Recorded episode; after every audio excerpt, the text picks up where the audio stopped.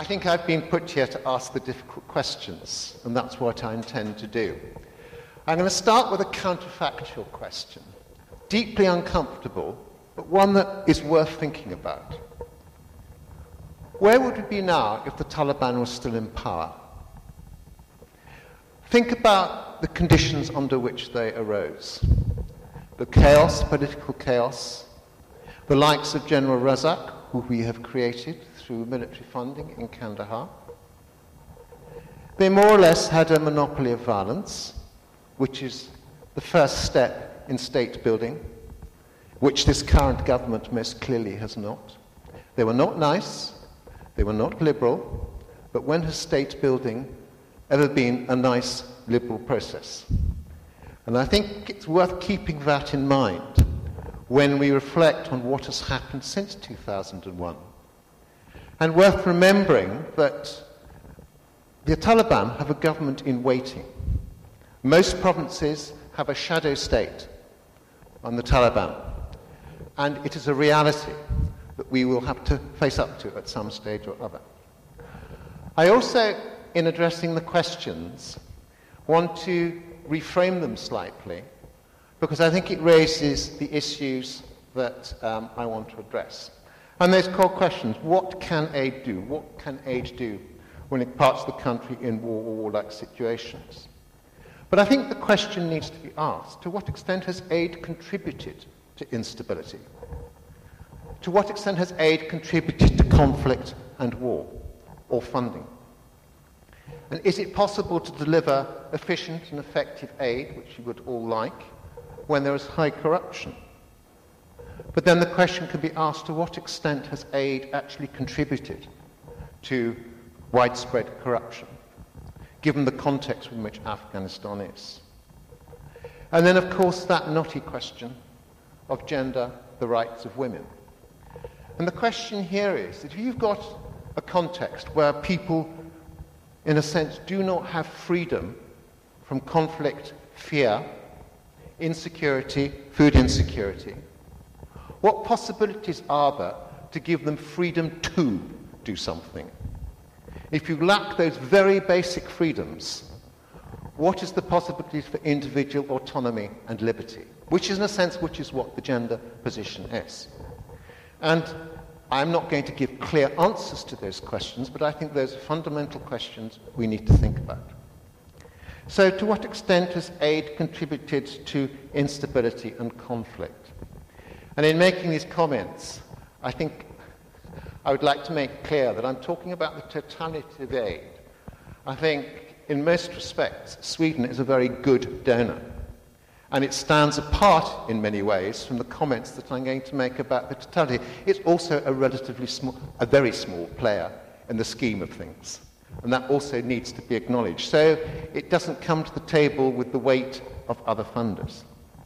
When I last looked in detail at the figures for the period, I think it was around 2011 and 12, of the total money flow that came into Afghanistan, only just under 10% of it was what we would strictly call aid.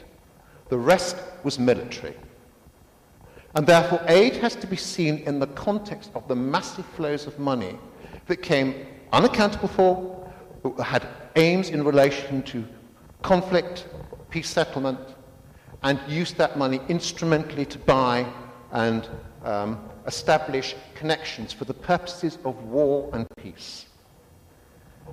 The levels of aid actually Afghanistan received in comparison with Iraq and Bosnia are actually relatively low, if you make that comparison. But the significant aspect about the aid landscape in Afghanistan, in comparison with most other countries, is in a sense there was no counterpart to the money flowing in from outside. The tax base for Afghanistan was almost zero. So when they came to the table, to discussion with donors, they had nothing to bargain with. So the power lay entirely with the donors on the other side of the table. And that is a major constraint and a major factor that I think has shaped what has happened since that time.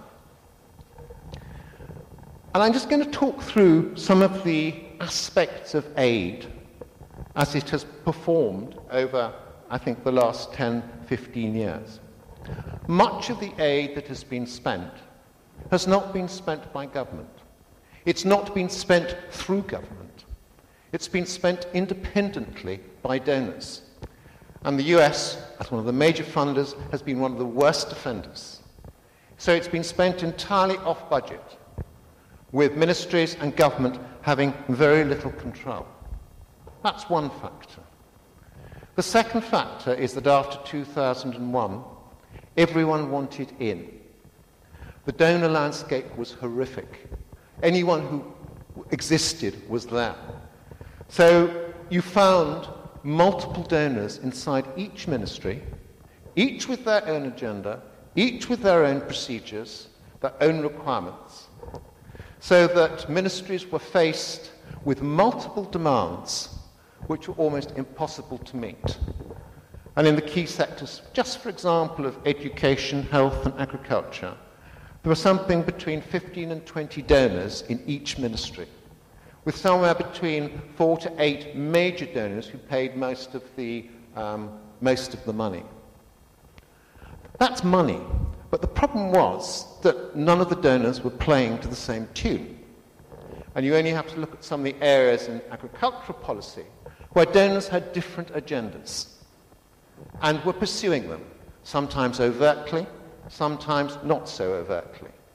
So in policy making, you might have interests of the ministry, but they were often overridden by other actors.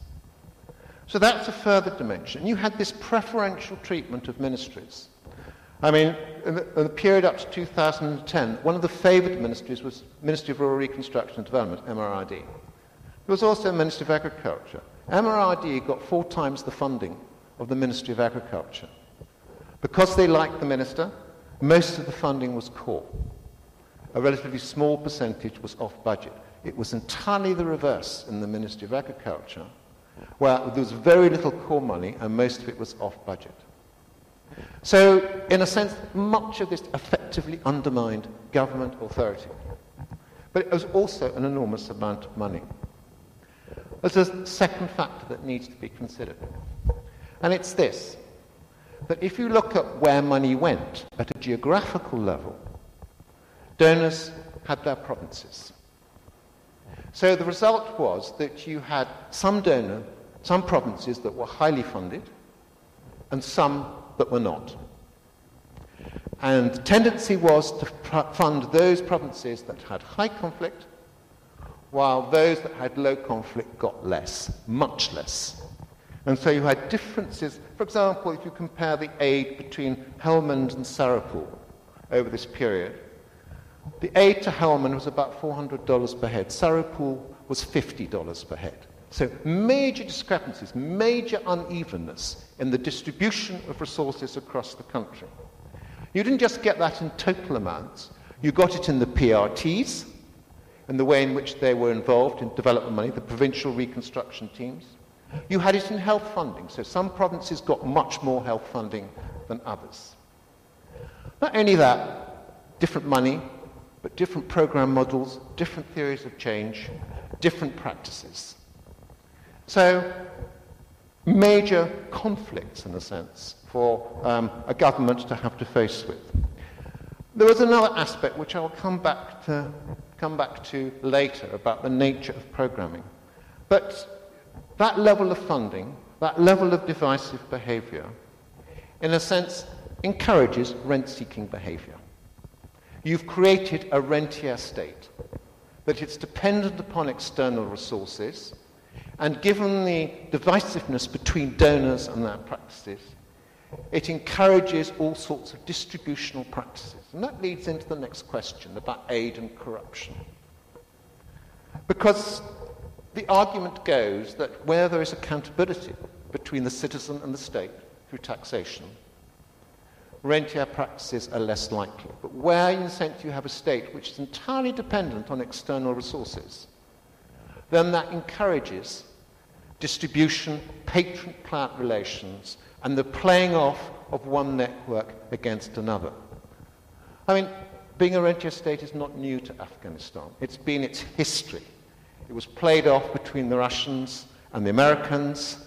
Um, right in the 1950s, 60s, and 70s. But the level of funding and the distortion of that level of funding really exacerbated the, that rent seeking practices and that rent seeking behavior.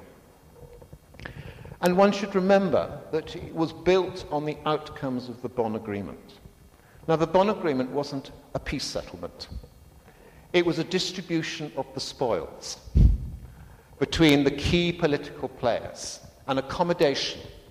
So the networks with different interests were in place before the money started flowing in. And the money that has flown in since then has reinforced and consolidated those networks. Now, Karzai was a past master at using money to play off his digital regional networks and keep the peace, as it were. Um, current president is not so successful. Background as a World Bank technocrat doesn't lend you to the real politics of how one plays with money, buys patronage, which is the nature of what Afghanistan is now. This division of the spoils and the way in which money flowed has reinforced this networked state. It's played to patronage. It has reinforced what we might call corruption, but that is the very sort of culturally specific view. In other ways, you could see it as reinforcing the networks and the distribution of resources between um, the different groups. Where programs have focused more on some of the, in a sense, the instrumental public goods nature, they have been less susceptible to capture. Roads, schools, you know, the basic public goods. The moment we have strayed into what I would call essentially social engineering, in a sense, attempting to build what we see as a democratic state, good governance practice, and all that. We encounter and engage with a different rationale of how things work. And the best example of that is the National Solidarity Programme, which has been one of the big programs for building a so called relationship between the village and the state, that has ha- attempted to introduce good management, democratic votes, and so forth, and to ensure representativeness and to build trust between the village and the state. But it has not done that. And it was one of the biggest programs, three or four billion over its 14, 15 year period. Certainly they had CDCs, certainly they built roads, schools, a level of public provision that had not been seen before, a presence of the state, but the moment the, study, the money stopped flowing, back to business as before, where networks of relationships were the key ways in which one gained access to resources. So, in many of these more there's interventions concerned with bringing about essentially behavioral change, wanting people to behave as good citizens in democratic ways and so forth. There's been an incoherence between what's there and what we've introduced. And we have never resolved that incoherence. And what in there is there has captured what we have done. That is why, in a sense, the networks, the forms of corruption, money flows, naturally have become deeper and more severe over this period of funding. Would it have been different under the Taliban? Worth thinking about. I mean, at the time of 2001, I remember very well, they were beginning to emerge with their first plans, their first idea of a national plan. They were a rural resistance movement, and you should remember where, why they arose in the first place, in response to the political violence that we see now. They were not liberal, they were not nice. I suspect we would have funded a lot less. We would have focused on the basic goods. We wouldn't have reinforced the level of corruption networks that we see now, we probably, the, the, indices in relation to some of the metrics we are concerned with, with well-being, might not have changed so much. But then you must look at the poverty statistics now and look back to where they're 2001, and they are no better, if not worse. If you actually look at poverty levels, people's opportunities, the nature of the rural economy, Things are no better, and I would argue, in many senses, worse than they were in 2001. I mean, after so much that we have actually put in, and that question needs asking why. The final question and issue I want to come to is that of the question of, of rights. Now, I think history teaches us that democracy, women's rights, free trade are outcomes of state development. It's not the means by which Sweden or the UK were built.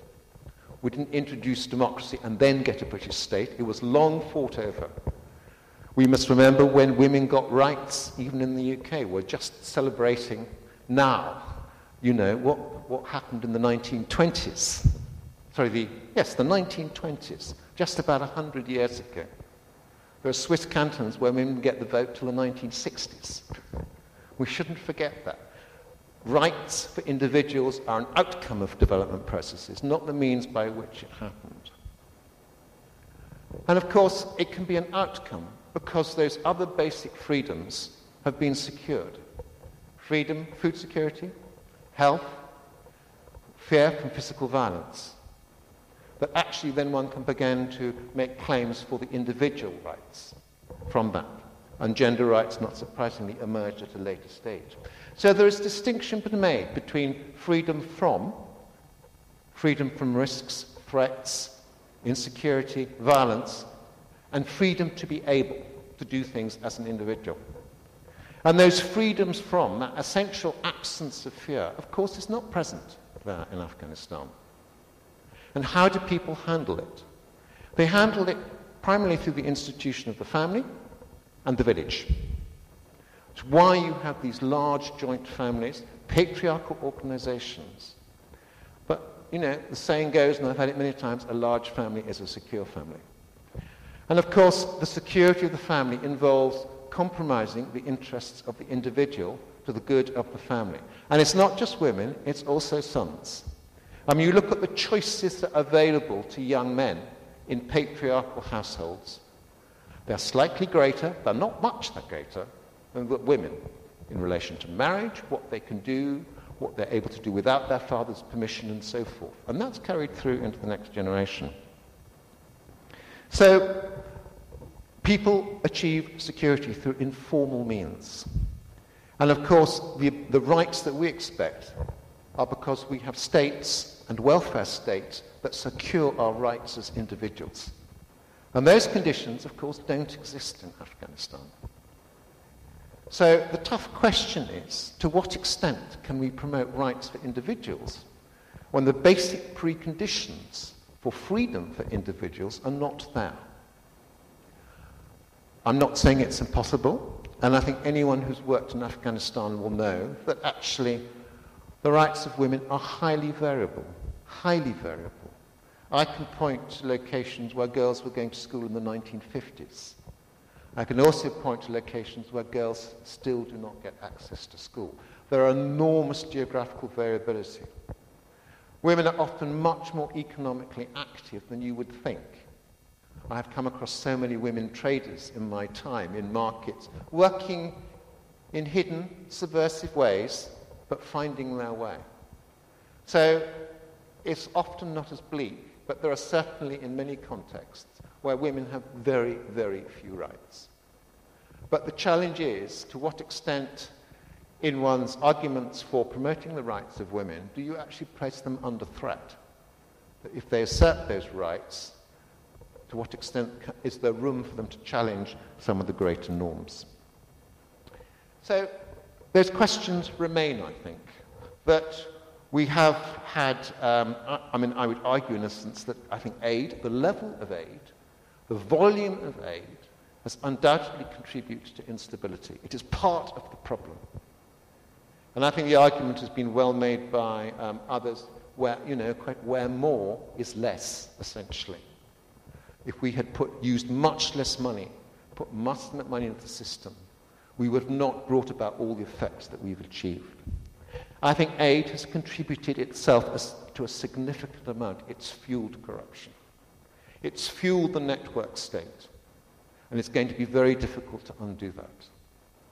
And I think that our major challenges about delivering rights to individuals in a context where, in a sense, security or freedom from the greater fears are not available. I will stop there.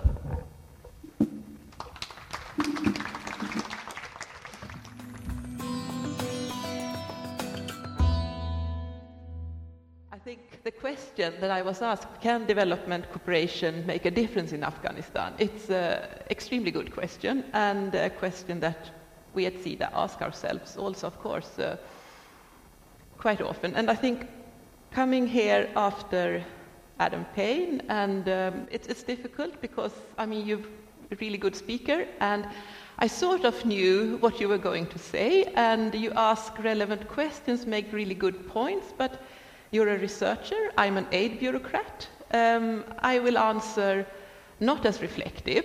Um, I was thinking, sh- should I sort of rewrite what I was planning to say, but, but I will not go into. I think you have raised questions for the audience also to reflect upon, but and I will give the aid bureaucrats uh, sort of reflection on can development cooperation make a difference. Um, but just one brief reflection, I think I've thought a lot about the path dependence, how aid was starting in Afghanistan, the way we came in in 2002, the division of labor between politicians, military, aid, and as you said, no government counterpart. And how decisions we make today are really shaped by the preconditions that existed early on. And I think, I wouldn't know how, but if we were to take sort of fresh decisions now, probably we would take some other decisions than the ones we are sort of forced of making now since aid started the way it did. Um, yes, that's a reflection you can make. And um, so I will talk briefly about what SIDA is working with in Afghanistan and how, and the reason why we ask ourselves that question and a sort of an answer to it, and then also give some personal reflections on which difficulties I see today um, with working in Afghanistan. Um. Yes. So, briefly, um, work in Afghanistan is governed by a strategy that is decided by the Swedish government. What is quite unique with Afghanistan is that we have a 10 year commitment. We have a strategy which now comes to its end, 2019, um, and we will prepare a new one for 2000, 2020 uh, to 2024. And that's quite unique to have this long term commitment already from the start. Um, so the government decides the strategy, we implement it, and then we report back to the government on what, what we have achieved. Um, and if you read the starting sentences there, the purposes of our activities in Afghanistan is to contribute to democratic, peaceful, and sustainable development and long term economic growth that benefits people living in poverty. That was written in a different time. It was written in 2013, probably. Things looked quite different then. One has to remember it. But of course, we can't say that things have progressed in that direction since this was written. We are active in three main areas. We work with uh, what is called empowerment, which is democracy, human rights, state building, women's and children's rights, um, also um, support to election, support to civil society, strengthening of civil society. We work with education, among others, through the Swedish Committee um, with providing access to and quality of education, and then also with three economic sectors, which are sort of employment, enterprise, and economic integration. But that is what Bengt used to work with when he was with our team.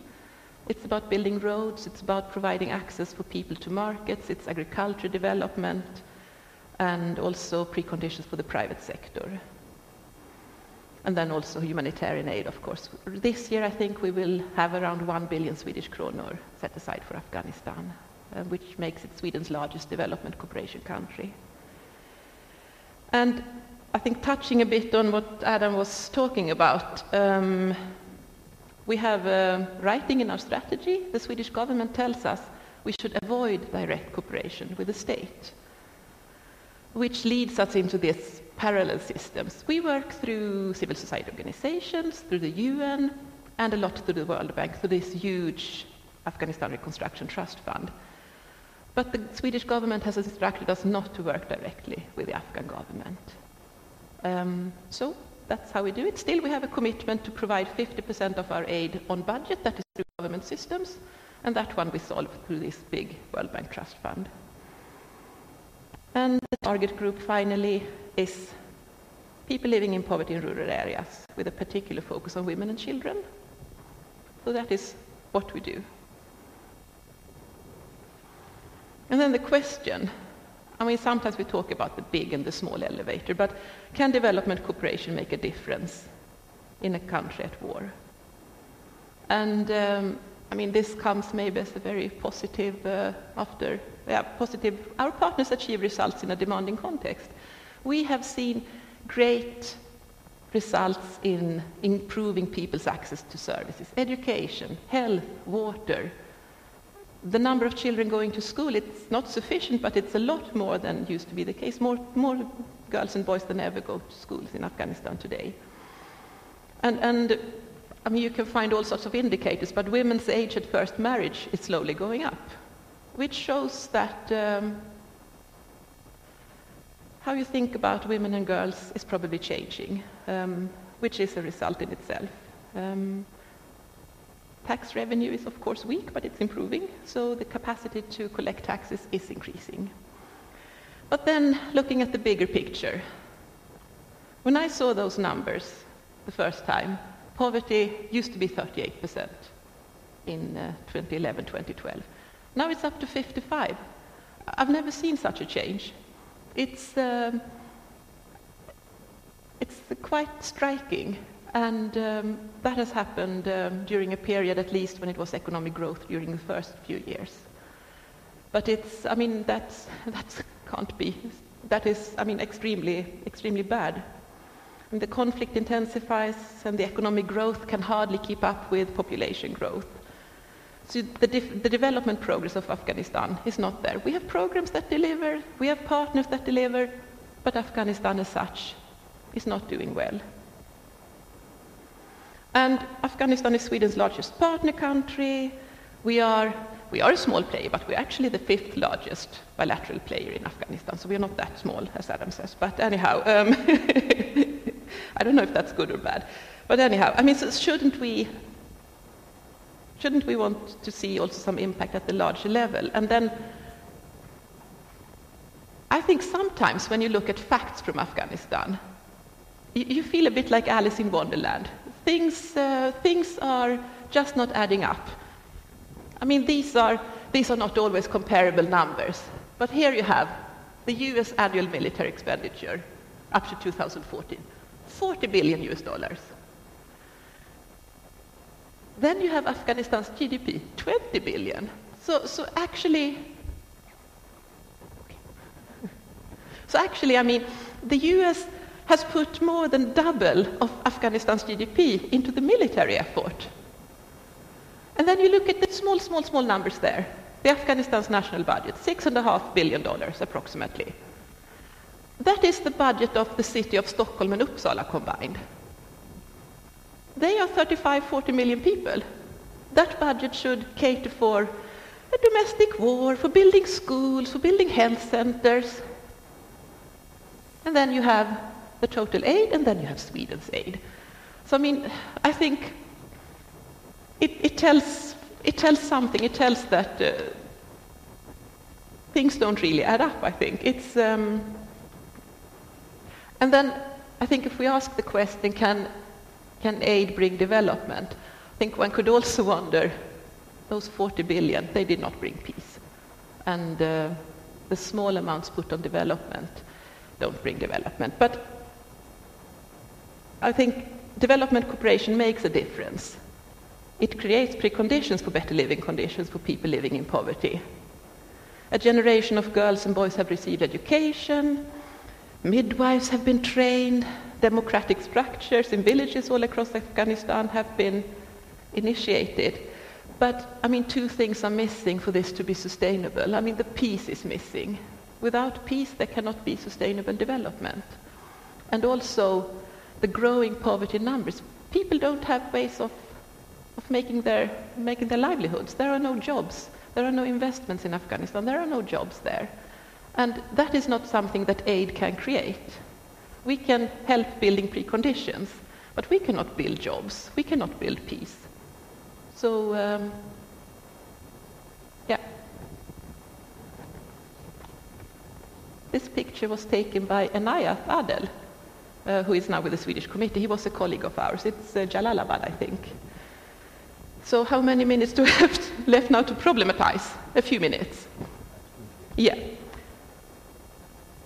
As I said, I will give some personal reflections about what is difficult with working in Afghanistan. And one can be a bit, um, one can say that yes, there is corruption and there is conflict and there is weak capacity, and those can be seen as problems, but that is also the reason why we are there.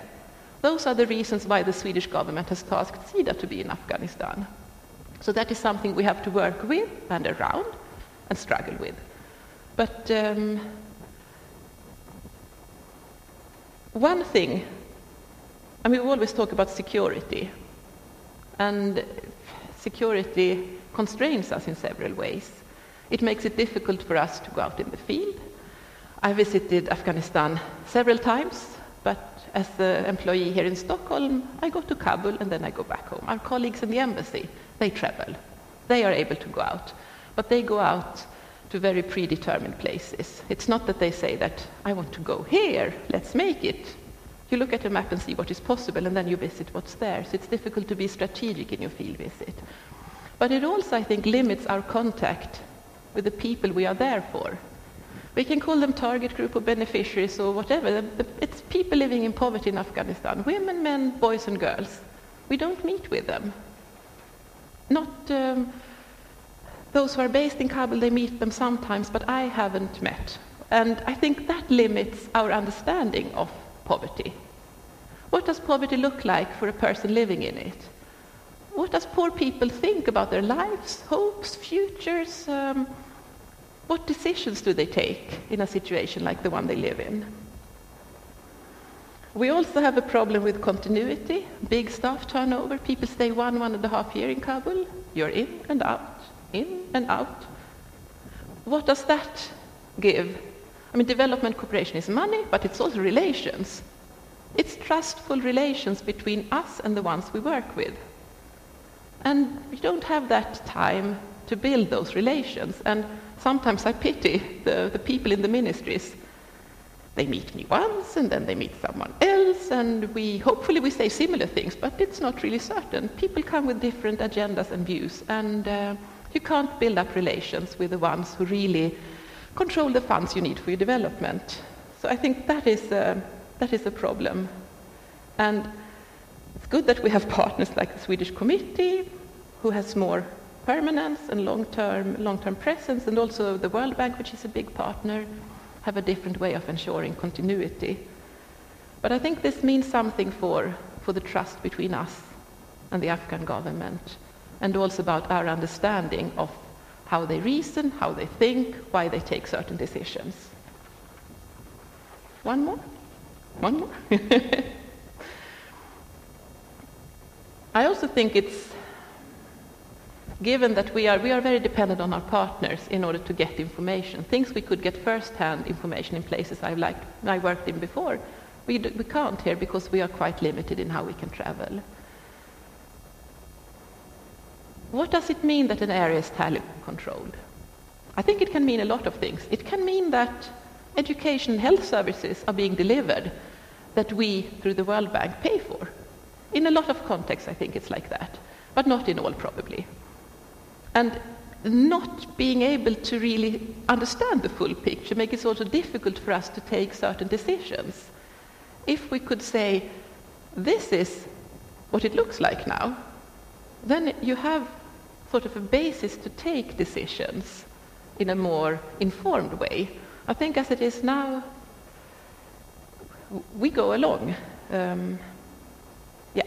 And then finally, I looked at the, the population pyramid of Afghanistan once, and uh, I realized that I think only 15% of those alive now have meaningful memories of a time when Afghanistan was not at war.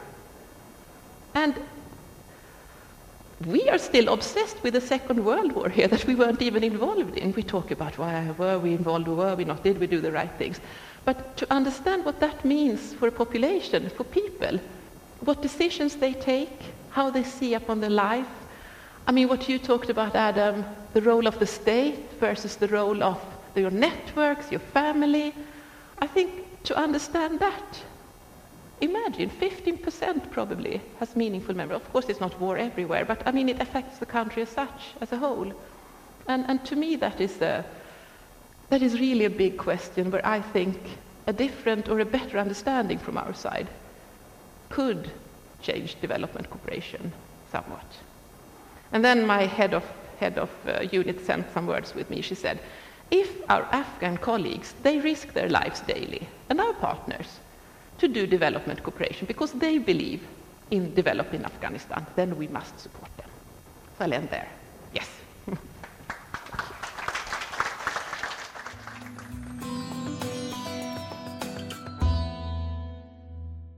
Everybody. I'm glad to see that so many uh, defied the, the rain and, and uh, the autumn uh, weather and came out here. Um, really fascinating to listen to, to both of you. Uh, I um, uh, was perhaps not, perhaps not prepared for so much of a critical analysis to, as a starting point, but I also very much appreciate the perspectives you shared, Adam, which I think are very important to keep in mind. And uh, I think it was important and interesting, Karin, to hear your, your reflections when you summarized toward the end, because I think we, we need to look at both the, so to speak, uh, achievements and, and, and, what they actually mean for, for uh, ordinary Afghans, but of course keeping in mind the, the, the challenges that we have with, um, with uh, the, the, transition that the country is going through, you could say, in a, in a way from, from uh, well, towards a new social contract, perhaps, um, which we can, we can ask questions about. Um, talking about questions, we will get back to, to uh, sessions later on. So I, I will not right now actually engage too much in, in, in um, so to say, uh, problematizing the three questions. I'd rather, uh, as I was asked to do, describe a bit of what, um, what SCA does and, and, and what, uh, what we uh, mean that we actually are achieving, uh, and putting that in the light of, of challenges. I might repeat some of the challenges that actually um, have been mentioned so far, and if I do so, I'll, I'll, I'll try to just uh, swift through them quickly. Um, and I'll also uh, try to summarize some of the success factors uh, that we um, um, uh, that we feel that we, we can draw uh, some lessons learned from from uh, the results that nevertheless are, are being achieved in Afghanistan. Um, well, who we are. Um, yeah, this, well, this, these are the three, the three um, points that I'll be going, going, through. To start with, who we are. Um, I sometimes use this picture, uh, and uh, I don't know if anybody is around here who actually is in the picture or was around at the time. Some uh, known faces here might have been there in those early days. This is how the Swedish committee uh, started once upon a time, as a campaign um, against the Soviet invasion. And um, uh, it quite quickly also developed into to, to, uh, development aid in Afghanistan. Uh, but the campaign was about Afghanistan's right to self-determination. And uh, that kind of uh, still is the soul of the Swedish committee. Um, we focus very much on self-determination and empowerment of our target groups today through our development interventions. Of girls, women, um, well, girls and boys, of course, rural communities, that are the most poor, people with disabilities, marginalized groups that, that need to be strengthened in order to be part of uh, developing uh, society and building their own future. Um, the dream that motivates us and that we aim for is to uh, see an Afghanistan at the end of the day. Uh, it'll certainly take long time, but an Afghanistan free from poverty, violence, and discrimination. Um, the um, approaches uh, that we um, apply are uh, what we sometimes call the rights based approach, which means that um, we believe that um, the Afghan people um, have certain fundamental rights, and uh, we work with um, interventions within, I think there are some pictures here, within health, education, community-driven development, and what we call political and, uh, and public commitment. We work with interventions here to strengthen uh, people's access to rights, access to, to health rights, education, access to, to, to being part of decision-making processes in uh, society. Um, and we also work with commitment, uh, both within Afghanistan, but of course internationally and, here in Sweden, for the cause of, of uh, development in Afghanistan. Um, the rights-based approach also means that we work very much with uh, local ownership, which is a, a key uh, approach of the Swedish committee. Um, development is not something we can enforce or push through. Development is something that Afghans themselves must be part of formulating and owning. So we, we sometimes talk about putting our target groups in the, in the driving seat of, of, uh, of uh, their development. Um, we have some 13,000 totally members and active uh, contributors, individual contributors. And I think quite many, many here are actually members of the Stockholm local chapter. Um, we are one of the biggest employees in Afghanistan. We have about, employers, we have about 6,000 staff working with us in our different interventions, um, of which more than 99% are Afghans. Once again, even that local ownership permits our organization as such in terms of who actually works in the organization and, and uh, manages our interventions. I've briefly mentioned uh, which groups, uh, the, the, the, more vulnerable and, and uh, marginalized groups that we work with for. Um, uh, context and challenges. Uh, we have heard quite good description so far of context and challenges.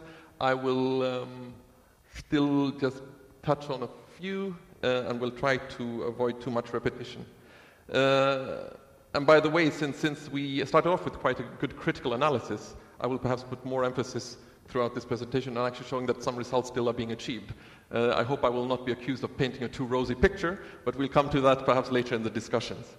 Um, so, uh, of course, what normally comes to mind with uh, Afghanistan uh, in, in, many people's minds is the widespread insecurity um, and fragility of the country. And, and this, this uh, picture, this uh, uh, is a snapshot, you could say, of, of uh, a situation. It's, of course, very, it, it, fluctuates, a, fluctuates a lot, but this is a picture of, of what the country uh, looked like in terms of uh, control and disputed areas about a year ago. And I think, as you already mentioned, we, we have a situation where the state is considered now to, to perhaps control just about a third of the country, and that's mainly the cities. Um, while you have a lot of Afghanistan, perhaps more than half, two thirds, that are actually actively disputed. So here you have uh, what is in green is total or predominant uh, Taliban control, and then you have a lot of uh, uh static or active disputed control. Um, sorry, uh, total green is, is government. Uh, sorry, sorry. um, bit small text, but anyway. Um, and of course, this, uh, this translates in reality into a situation where people live under some kind of, at least in, in most of rural areas, in some kind of hybrid governance, where, where uh, not only the state is present, but also uh, Taliban has uh, varying degrees of, of, of uh, presence and, and, and control.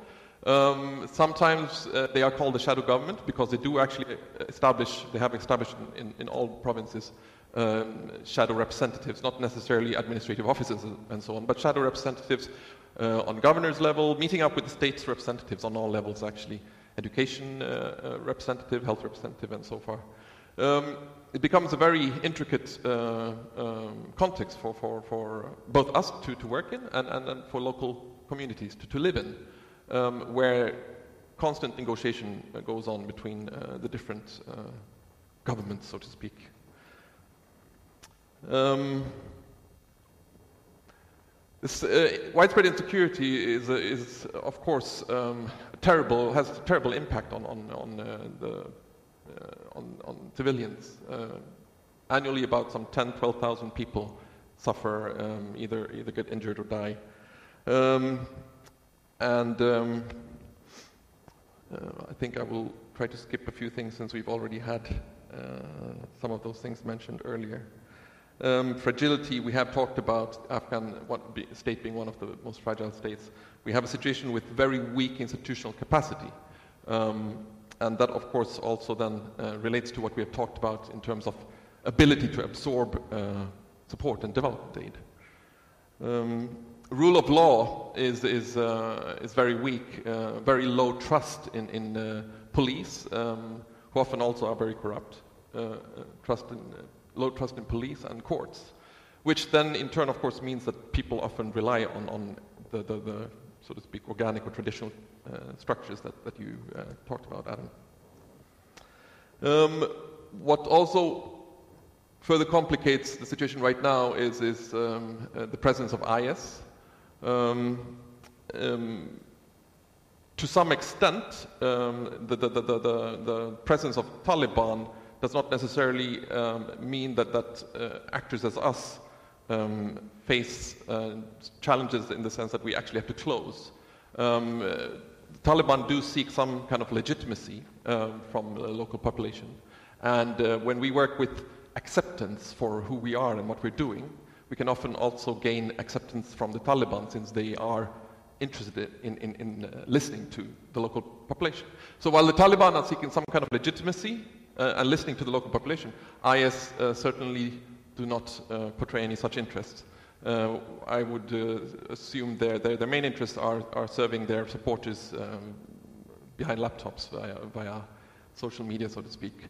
Um, and uh, that means that um, actors like us um, become uh, soft targets, unfortunately. The other, the second picture there is our office in Jalalabad in end of January. Uh, that wasn't directly targeted itself. Uh, it was very unfortunately for, for uh, Save the Children, they, their office, which was next door, got targeted, and, and um, they lost, they even lost a few staff members, unfortunately. Our office got dragged into the, the conflict when, uh, when they tried to get the IS uh, combatants out of the, the area. Um, but this is situation that, that uh, many uh, Afghans are, are concerned about, of course, in addition to, to the the, the, the wars that have prevailed for so long. Um, this IS presence also, of course, brings in a certain sectarian uh, dimension, since they uh, tend to target the, the Shia minority, uh, Hazaras. Um, they do not have any real territorial control, um, but engage in asymmetrical uh, warfare. Um, well, to look further at some of the, the, the, challenges, of course, we've already talked about the feeble economy, um, the, the lack of growth. There has been a quite substantial growth uh, the last 10, 15 years, but it's very much an artificially induced growth, uh, particularly through, through military spending. And now we see a, slowdown that takes place at the same time as you've had quite big uh, flows of returnees, particularly from the neighboring countries. That, of course, makes these challenges that we've been talking about even more exacerbated uh, with, with, uh, with poverty and so on.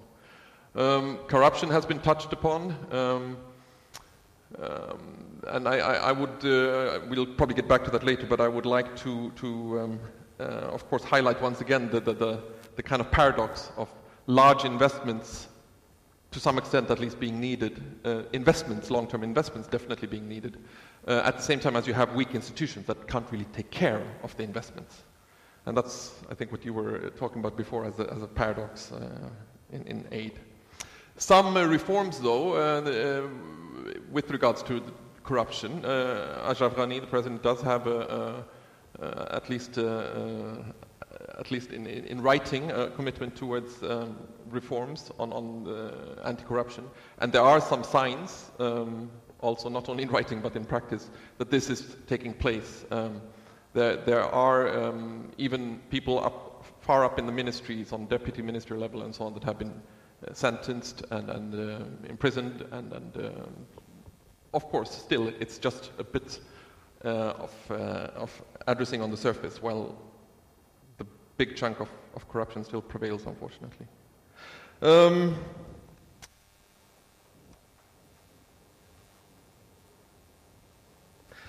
Education. Um, I would like to now touch on some areas where we, although having all these challenges uh, in mind, still see positive and substantial developments. And education, I think, is, is uh, worth uh, highlighting as, a, as one of the big successes in Afghanistan, where uh, you, say, 20 years ago had perhaps only a few thousand kids that accessed education, and today you would have somewhere around, even though statistics have to be taken with quite a lot of uh, pinches of salt, um, but uh, today you have somewhere around 7 million kids that access education, 40% of which are girls. Um, our role in this, we, um, uh, we work with uh, strengthening access beyond government schools, so even further out into rural areas, very much through community based education, small village schools that the communities run themselves and we support. Um, and um, we reach out today to about 80,000 children. Community based education is a concept that, that a lot of NGOs uh, work with. Uh, and uh, we're one of the biggest ones contributing to access in rural areas. We also build capacity of teachers through teacher training and of local education authorities.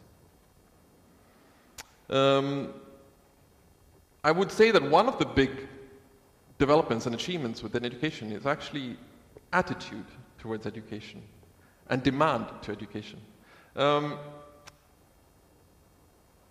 I wasn't around in the 80s and 90s when SA uh, ran its activities, but some, some of the old uh, hands uh, have described, and our Afghan colleagues, the senior ones, would describe, how in certain areas, in the more conservative areas, uh, education was frowned upon, especially, of course, when it comes to, to girls' education.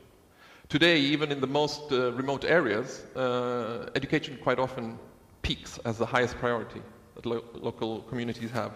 And uh, Adam, you, you, you, you, you pointed out what would have happened if Taliban stayed on, uh, which is an interesting discussion, of course. Um, we know that they have upgraded themselves, so to speak, to a version 2.0 in terms of attitude towards uh, education, while they were uh, generally very reluctant and, and opposed to, to, to, um, to uh, at least see girls uh, progressing beyond class 3, sometimes class 6 but today actually even promote uh, the right to girls' education. Still, of course, within very strict parameters of how education then takes place. Um, they also have uh, concerns about uh, curriculum, uh, uh, of having more religious subjects, and so on. But um, I think the, the, the, changes that you see with education actually, to some extent, are revolutionary because it, in, in some rural areas, it's actually the first generation ever that, it, that now is growing up and being able to read and write.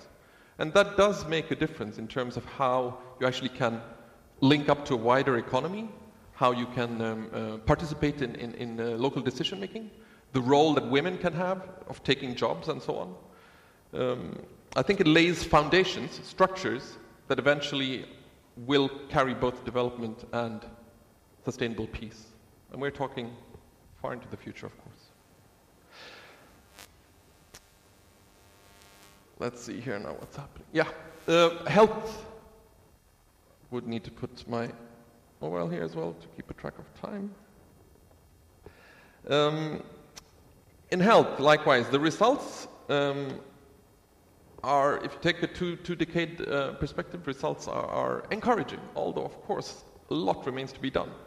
Um, 20 years ago, perhaps only a few percent of the population could access basic health services. And today, the right to health is ensured to figures again very difficult to say to, to, to be precise about, but perhaps two thirds of the population can, through walking distance, reach um, health services. And um, even though the, the, the figures are, are, are, being debated on how much maternal mortality and, and child mortality actually is decreasing, the trend is certainly there, that it is decreasing. Uh, from a very, very high level, of course. Um, likewise, access to, to clean water um, uh, is being broadened, which also, of course, improves uh, health uh, outcomes. And um, one of the modalities that have been used to, to, to uh, achieve this, which SA is part of, is um, public uh, NGO partnership. Um, through ARTF funding that you mentioned, where the Ministry of Public Health um, contracts to NGOs like us uh, to deliver services. And while that in itself contains a whole bag of questions uh, and critical, uh, critical examination, um, nevertheless, it has, I think, and I would argue, contributed to, to rolling out services in a much more efficient way than if the state had tried to set it all up by itself. Um, so SCA has uh, uh, taken on uh, two provinces. So what happens is you're contracted to be responsible for a whole province. Um, uh, and uh, we are, have taken on uh, healthcare in Laghman and Wardak, which serves about two and a half million patients annually with everything from healthcare, health post to clinics to provincial hospital and includes vaccination, training of midwives and, and uh, nurses. Um, finally, an area which also uh, shows some interesting developments, and that's participation in, in, in development processes, whether in village level or in, in national politics. Um, Adam, you mentioned the, the, the Ministry of Re- uh, Rural Rehabilitation and, and, and Reconstruction uh, flagship, uh, the NSP, National Solidarity Program, which um, uh, has uh, meant that uh, most, if not all, villages in Afghanistan have development councils that are elected and that are empowered to handle sums that, that, are channeled um, from the state for development. And these services um, I would argue, actually are, are becoming increasingly popular uh, in the local communities. We know that the development councils, as such, sometimes close shop and dry up, so to speak, when the funding dries. But, but uh, the services, as such, are becoming increasingly popular, and um, we see that um, uh, in areas where the Taliban have quite substantial control, they also are becoming more and more uh, careful about denying people access to, to, to what is channeled through CDCs. But um, um, of course, uh, there are uh, a lot of signs that, that the, the, whole concept might not be uh, fully effective, especially when it comes to, to the, the, the, ambition to have women's participation in these uh, community development councils, where in some situations um, the option is then to create, at least in the mo- most conservative, more conservative areas, options to create uh, parallel uh, CDCs. Um, in terms of participation, uh, I think one should also mention uh, pol- politics, of course. Um, in Afghanistan, you today have a parliament with, um, what is it, some 25% female representation, which is even higher than what you have in the American Congress. Um, and uh, likewise, on provincial level, you do see um, women engaging in politics and being part of development councils and so forth. Participation and inclusion of, of marginalized groups has also changed quite a lot over the last decades. Uh, people with disabilities today have a quite different um, uh, level of access to, to society, participate in, in, in the economy, uh, and in decision making. Um, and um, I think, in terms of women's uh, participation in the economy, even sectoral interventions as ours, where we work with healthcare and education, are very crucial, where you actually have women stepping in and becoming midwives, becoming nurses, becoming uh, uh, teachers, and becoming role models in their local communities, in rural areas, uh, as perhaps the first generation of women who have paid jobs and who start to take, take part of decision making in the local community. Um, whoa, I don't know if you can read that, quite small uh, text. Um, some of the success factors I would want to point at uh, in terms of our experiences of how we, although we have all the challenges of, of corruption, weak institutions, uh, uh, fragility, um, we still do achieve some, some uh, important developments. Now, uh, local ownership, which I mentioned in the beginning, I think that's extremely important, well, in all development interventions, but I think particularly when you have a situation where the country is in conflict and you have quite little of, of, um, of institutional uh, capacity. I think local ownership, working with, with the, on community level, and, and gaining trust and acceptance for what you do and, and what, what the, the, the ambitions of, of the interventions are. Um, Another success factor is the partnership that you can see, then, which I mentioned, for instance, in health sector and in, in the rural development sector, between authorities and NGOs, and, and that goes in, in terms of rolling out uh, services and, and, uh, and um, reaching target groups. Um, empowerment, and I, I, would particularly want to point at empowerment of, of uh, women here. Um, now, through the education um, sector development that you see and, and, access to education, of course, what, you, what is happening is that, that structures are being affected, uh, st- societal structures where, where women are starting to be empowered to, to, to, to, to take uh, a role in society. Um, when we work with such structural developments, we also look into the sets of values.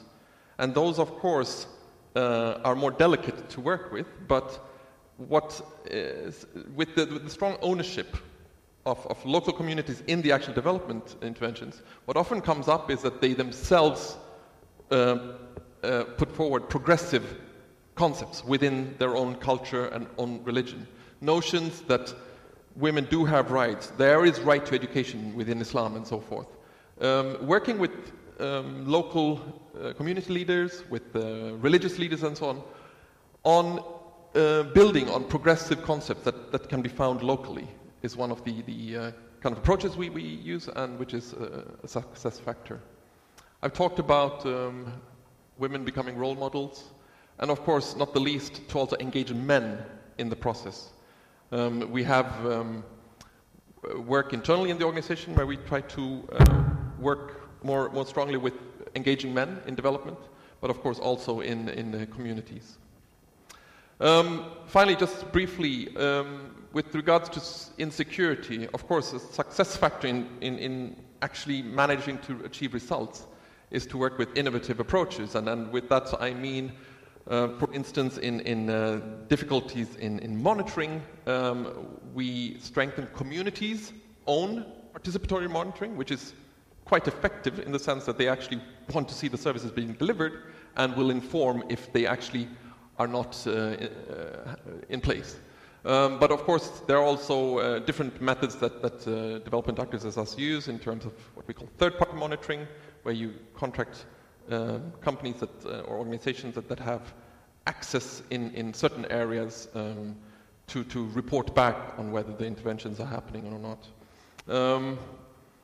And finally, um, I think, well, a factor that, that is very essential for success and has been a success factor for SCA is the long term perspective.